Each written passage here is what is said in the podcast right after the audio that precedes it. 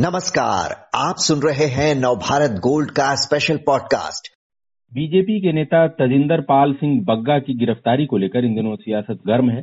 Punjab police ने दिल्ली में बग्गा को उनके घर से अरेस्ट किया था, लेकिन बग्गा के पिता की ओर से आई शिकायत और अदालत से जारी सर्च वारंट को लेकर दिल्ली पुलिस ने हरियाणा पुलिस को मैसेज किया और आखिरकार कुरुक्षेत्र में पंजाब पुलिस के दस्ते को रोक लिया गया और बग्गा को दिल्ली पुलिस को हैंडओवर कर दिया गया।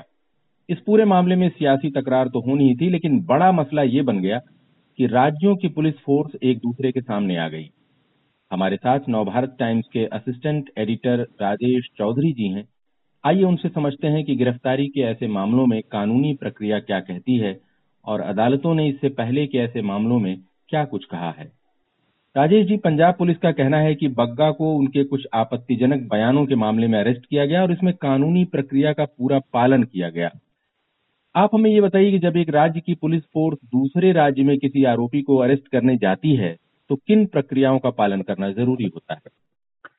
देखिए कोई भी मामला अगर पुलिस दर्ज करती है और एक राज्य में एक जो जो उन, उसका थाना है वहाँ अगर एफआईआर दर्ज किया जाता है तो एक्यूज की गिरफ्तारी अगर ज़रूरी है तो पुलिस उसके लिए जिस इलाके में एफआईआर दर्ज हुआ है वहाँ के मैजिस्ट्रेट से अरेस्ट वारंट जारी करवाती है।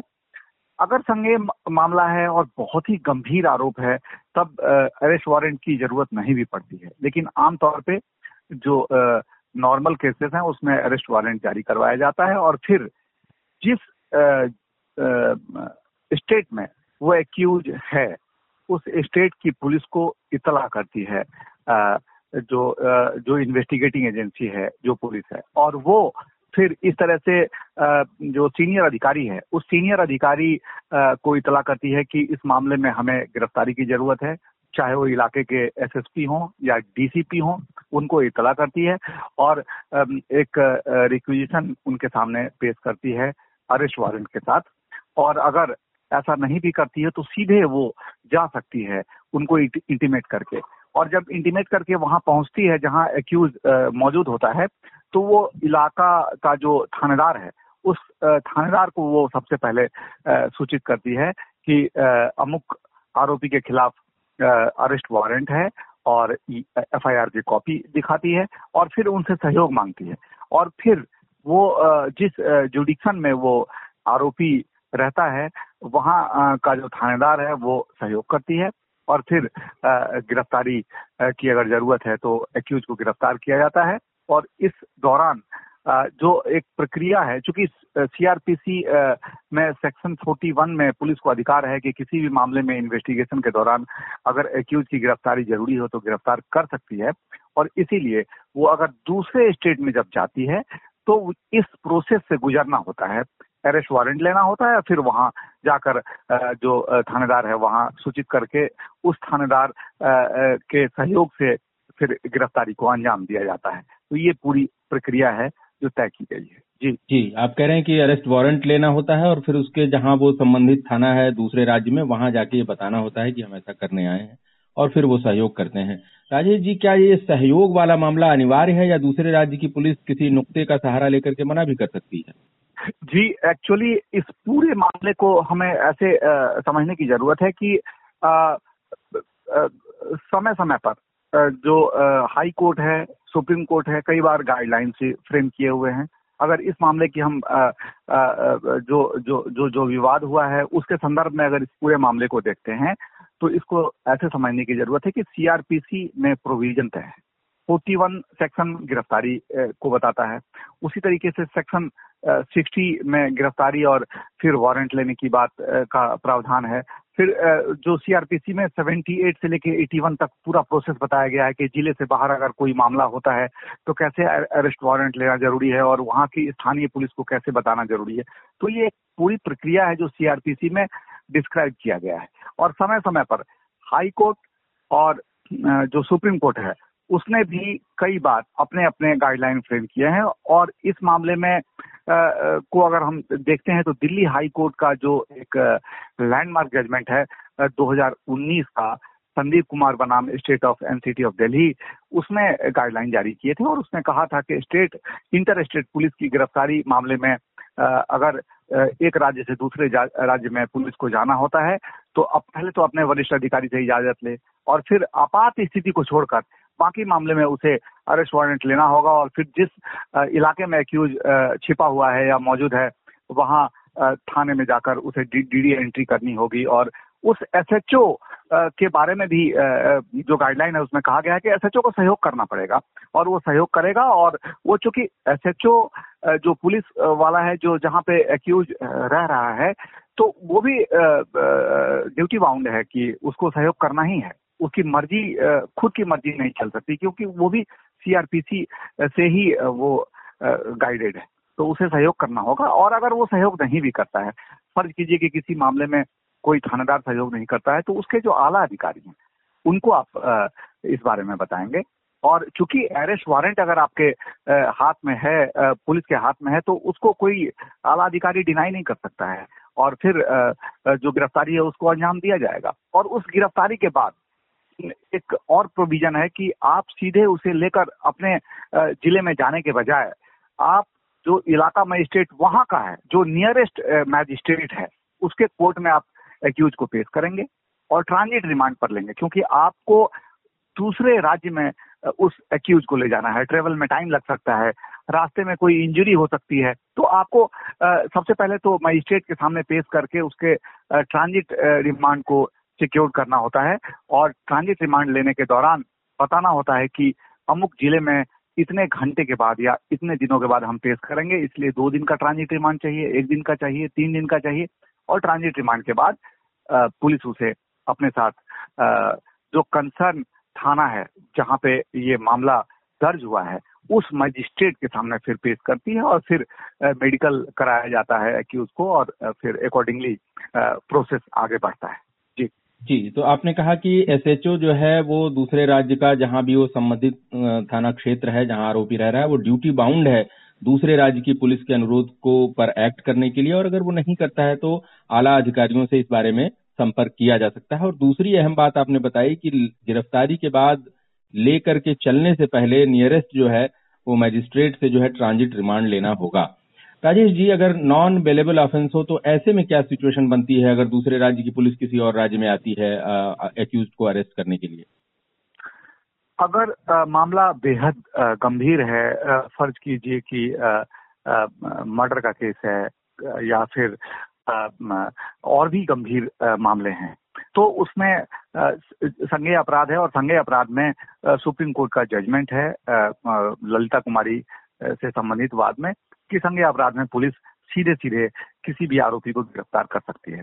और जो सीआरपीसी है, उसमें सेक्शन 48 भी कहता है कि जो इन्वेस्टिगेटिंग ऑफिसर है, वो किसी मामले में अगर संज्ञेय अपराध भी हुआ है और तो इंडिया में कहीं पे भी जाकर एक्यूज को गिरफ़्तार कर सकता है। तो एक प्रोसेस तो बताया गया है कि गिरफ्तारी के लिए प्रोसेस क्या होगा, लेकिन अगर मामला बेहद गंभीर है तो पुलिस सीधे बिना वारंट के भी जा सकती है, लेकिन अपने आला अधिकारी को बताना होगा कि और उसे परमिशन लेना। वहाँ से जब अपने थाने से वो पुलिस अधिकारी निकलेगा तो वहाँ पे भी डीडी एंट्री रवानगी डालनी होगी। उसके बाद जिस स्टेट या जिस ज़िले में एक्यूज है, वहाँ जब पहुंचेगा, तब भी वहाँ पे जो संबंधित जो डीसीपी है या एसएसपी है या जो भी पुलिस आला अधिकारी हैं ज़िले के, उनको इतला करेगा कि अमुक आरोपी के खिलाफ ये संगीन अपराध है और एफआईआर की कॉपी लेकर जाएगा। और ये भी प्रावधान किया गया है कि जो एफआईआर की कॉपी है, उस स्टेट के, स्टेट लैंग्वेज में ट्रांसलेट कराकर पुलिस ले जाए और थानेदार को भी फिर बताया जाएगा और फिर थानेदार के सहयोग से गिरफ्तारी को अंजाम दिया जाएगा। लेकिन जो गिरफ्तारी का जो जो प्रोसेस है, उसमें एक्यूज को भी अधिकार दिया गया है कि जब उसकी गिरफ्तारी होगी तो गिरफ्तारी के बाद, चाहे कितना भी संगीन आरोप क्यों ना हो, गिरफ्तारी जब होगी, उसके बाद उसे अपने लीगल एडवाइजर से बात करने के लिए उसको परमिट करेगा पुलिस। पुलिस उसे ये भी बताएगा कि आपके अधिकार क्या क्या हैं और उस अधिकार में वो लीगल एडवाइस ले सकता है।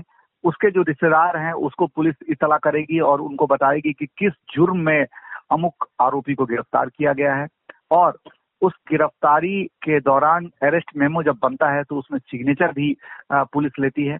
तो ये सारी प्रक्रिया को फॉलो करना होता है और इसके लिए सुप्रीम कोर्ट ने गाइडलाइन फ्रेम कर रखा है और सुप्रीम कोर्ट के गाइडलाइन के तहत ही पुलिस गिरफ्तारी के वक्त ये सारी प्रक्रिया को फॉलो करता है। सुप्रीम कोर्ट ने योगेंद्र, जोगेंद्र कुमार बनाम स्टेट ऑफ़ यूपी के केस में एक बहुत ही अहम फैसला दिया था और उस मामले में सुप्रीम कोर्ट ने कहा था कि जो हर व्यक्ति है, उसको अनुच्छेद ट्वेंटी वन में जीवन और स्वच्छंदता का अधिकार मिला हुआ और इस अधिकार से किसी को वंचित यूँ ही नहीं किया जा सकता। इसीलिए ये सुनिश्चित किया जाना ज़रूरी है कि जब गिरफ्तारी हो तो उस शख्स को मौका मिले कि उसके रिश्तेदार, दोस्त जिसको चाहे वो बता सकता है, लीगल एडवाइस ले सकता है। पुलिस की ये भी ड्यूटी है कि गिरफ्तारी क्यों हुई है, ये बताया जाए। साथ ही ये भी वहाँ पे कहा गया है कि ट्रांजिट रिमांड पे ही उसको दूसरे शहर ले जाया जा सकता है। तो ये सारी बातें जो जोगिंदर कुमार से संबंधित वाद में कहा गया है। और फिर सुप्रीम कोर्ट ने एक डीके बासु से संबंधित वाद में भी जजमेंट दिया था। उसमें ये कहा था कि गिरफ्तारी के बाद किस तरीके से 24 घंटे के अंदर उसको मैजिस्ट्रेट के सामने पेश किया जाना ज़रूरी है, उसका मेडिकल किया जाना ज़रूरी है। तो ये सारे, सारी प्रक्रिया तय है और सुप्रीम कोर्ट के का समय समय पर कई सारा फैसला इस संदर्भ में आ चुका है। जी। जी। सुप्रीम कोर्ट की गाइडलाइंस की आप बात कर रहे हैं कि तमाम तरह के चेक लगाए गए हैं कि आरोपी को अगर गिरफ़्तार किया जा रहा है तो उसको इस तरह न देखा जाए कि वो एकदम से उसको क्रिमिनल के तौर पर न देखा जाए। आरोप है और आरोप है तो उसमें गिरफ्तारी हो रही तो गिरफ्तारी हो रही है तो पूरे नियम कायदे का पालन किया जाना चाहिए। राजेश जी, अगर फिर भी पुलिस इस प्रोसेस को फॉलो नहीं करती है तो फिर क्या किया जाना चाहिए? देखिए इसको थोड़ा सा और से हम इसे विस्तार से यूँ समझने की कोशिश करें कि सीआरपीसी में पुलिस को 41 सीआरपीसी में अधिकार है कि वो संज्ञा अपराध में गिरफ़्तार कर सकती है। लेकिन यहाँ यह भी देखना होगा कि जो संज्ञेय अपराध है, वो आमतौर पे तीन साल से ज़्यादा या गंभीर, जो गैर जमानती मामला है वो है। उसके, इतर अगर कोई मामला है तो उसमें उसको बिना वारंट के किसी को गिरफ़्तार नहीं कर सकती। लेकिन सुप्रीम कोर्ट ने एक और जजमेंट दिया था अरनेश कुमार से संबंधित वाद में। तब सुप्रीम कोर्ट ने कहा था कि किसी की गिरफ्तारी सिर्फ़ इसलिए नहीं हो सकती कि मामला संज्ञेय और गैर जमानती है। पुलिस को ऐसा करने का अधिकार ज़रूर मिला हुआ है। पुलिस सीआरपीसी में सेक्शन 41 में 41 के ए के तहत गिरफ्तारी कर सकती है। लेकिन सात साल से कम के सजा वाले मामले में रूटीन और मैकेनिकल तरीके से गिरफ्तारी नहीं हो सकती। आपको ये देखना होगा कि गिरफ्तारी वाकई इतनी ज़रूरी है, उस पुलिस अधिकारी को पहले खुद संतुष्ट होना पड़ेगा। और ये जो जजमेंट है, ये अपने आप में काफ़ी महत्वपूर्ण है, क्योंकि संज्ञेय अपराध में पुलिस को गिरफ्तारी करने का अधिकार है, सेक्शन 41 सीआरपीसी कहता है।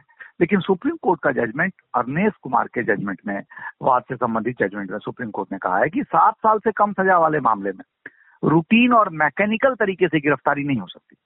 अगर उसके बाद भी पुलिस अगर किसी मामले में मनमानी करती है, या पुलिस जो प्रोसेस बताया गया है, गिरफ्तारी का इंटर स्टेट मामले में कि आप अरेस्ट वारंट लेकर जाएँगे, स्थानीय थानेदार को सूचित करेंगे, गिरफ्तारी के वक्त अरेस्ट मेमो बनाएँगे, या और भी तमाम जो गाइडलाइन है उसको फॉलो करेंगे। उसके बाद भी अगर उसे फॉलो नहीं करता है तो इसका काउंटर यही हो सकता है कि जब अदालत में उस एक्यूज को पेश किया जाएगा, उस वक्त जिसको भी इस प्रक्रिया से ऐतराज है, चाहे वो एक्यूज का परिजन हो या स्थानीय पुलिस हो उनको वहाँ पे पेश करना होगा, उनको वहाँ पे अपनी दलील पेश करना होगा, पुलिस को काउंटर करना होगा और बताना होगा कि पुलिस ने इस मामले में डी के बासु जजमेंट को फॉलो नहीं किया अरनेश कुमार से संबंधित वाद जजमेंट है, उसको फॉलो नहीं किया जोगिंदर सिंह बनाम स्टेट ऑफ़ यूपी के जजमेंट को फॉलो नहीं किया, या दिल्ली हाई कोर्ट ने जो 2019 में गाइडलाइन दिए हैं, उस गाइडलाइन को फॉलो नहीं किया। तो ये बात आप अदालत में बताएँगे। ऐसा नहीं हो सकता कि पुलिस अगर प्रोसेस को फॉलो नहीं कर रही है तो फिर पुलिस के काम में आ, सड़क पे बवाल हो। ये आ, कानून को हाथ में कोई ले नहीं सकता और ये सबसे अहम मसला है इस पूरे मामले में। अल्टीमेटली अल्टीमेटली एक स्टेट की पुलिस सही है या दूसरे स्टेट की पुलिस सही है ये तय कौन करेगा? ये तय सुप्रीम कोर्ट करेगा। और ये मसला पहले भी उठ चुका है। 2020 में आपको याद हो, दो साल पहले सुशांत सिंह जो एक्टर है, उसके, उसकी मौत के बाद दो दो एफआईआर हुए। बिहार में अलग एफआईआर हुआ, मुंबई में अलग एफआईआर हुआ, मामला सुप्रीम कोर्ट में गया। दोनों स्टेट पुलिस, बिहार पुलिस और महाराष्ट्र पुलिस जुडिशन को लेकर आपस में लड़ रही थी। काफ़ी खींचतान हुआ। अल्टीमेटली सुप्रीम कोर्ट ने इस मामले में इंटरवीन किया और मामले को सीबीआई को ट्रांसफ़र किया। तो इस तरीके का कोई भी विवाद अगर होता है स्टेट एक इंटर स्टेट पुलिस द्वारा तो ये तय कौन करेगा। ये सड़क पर तब तो तय नहीं हो सकता। ये अदालत ही तय करेगा कि किस स्टेट की पुलिस ने गलती की है क्या उसने जुडिशन को लांघा है क्या उस स्टेट पुलिस ने तमाम गाइडलाइन को फॉलो किया है या नहीं किया है ये अदालत तय करेगी। तो आ, मेरी समझ से इस पूरे मामले को हम इस तरीके से हमें देखना चाहिए कि अगर एक तो स्टेट पुलिस को जो जुडिक्शन है, जो गाइडलाइन है, सबको फॉलो करना चाहिए। और अगर नहीं करती है तो उस बात का विरोध अदालत में ज़रूर दर्ज कराया जा सकता है। जी। जी, राजेश जी, आपने बहुत विस्तार से जानकारी दी। धन्यवाद आपका।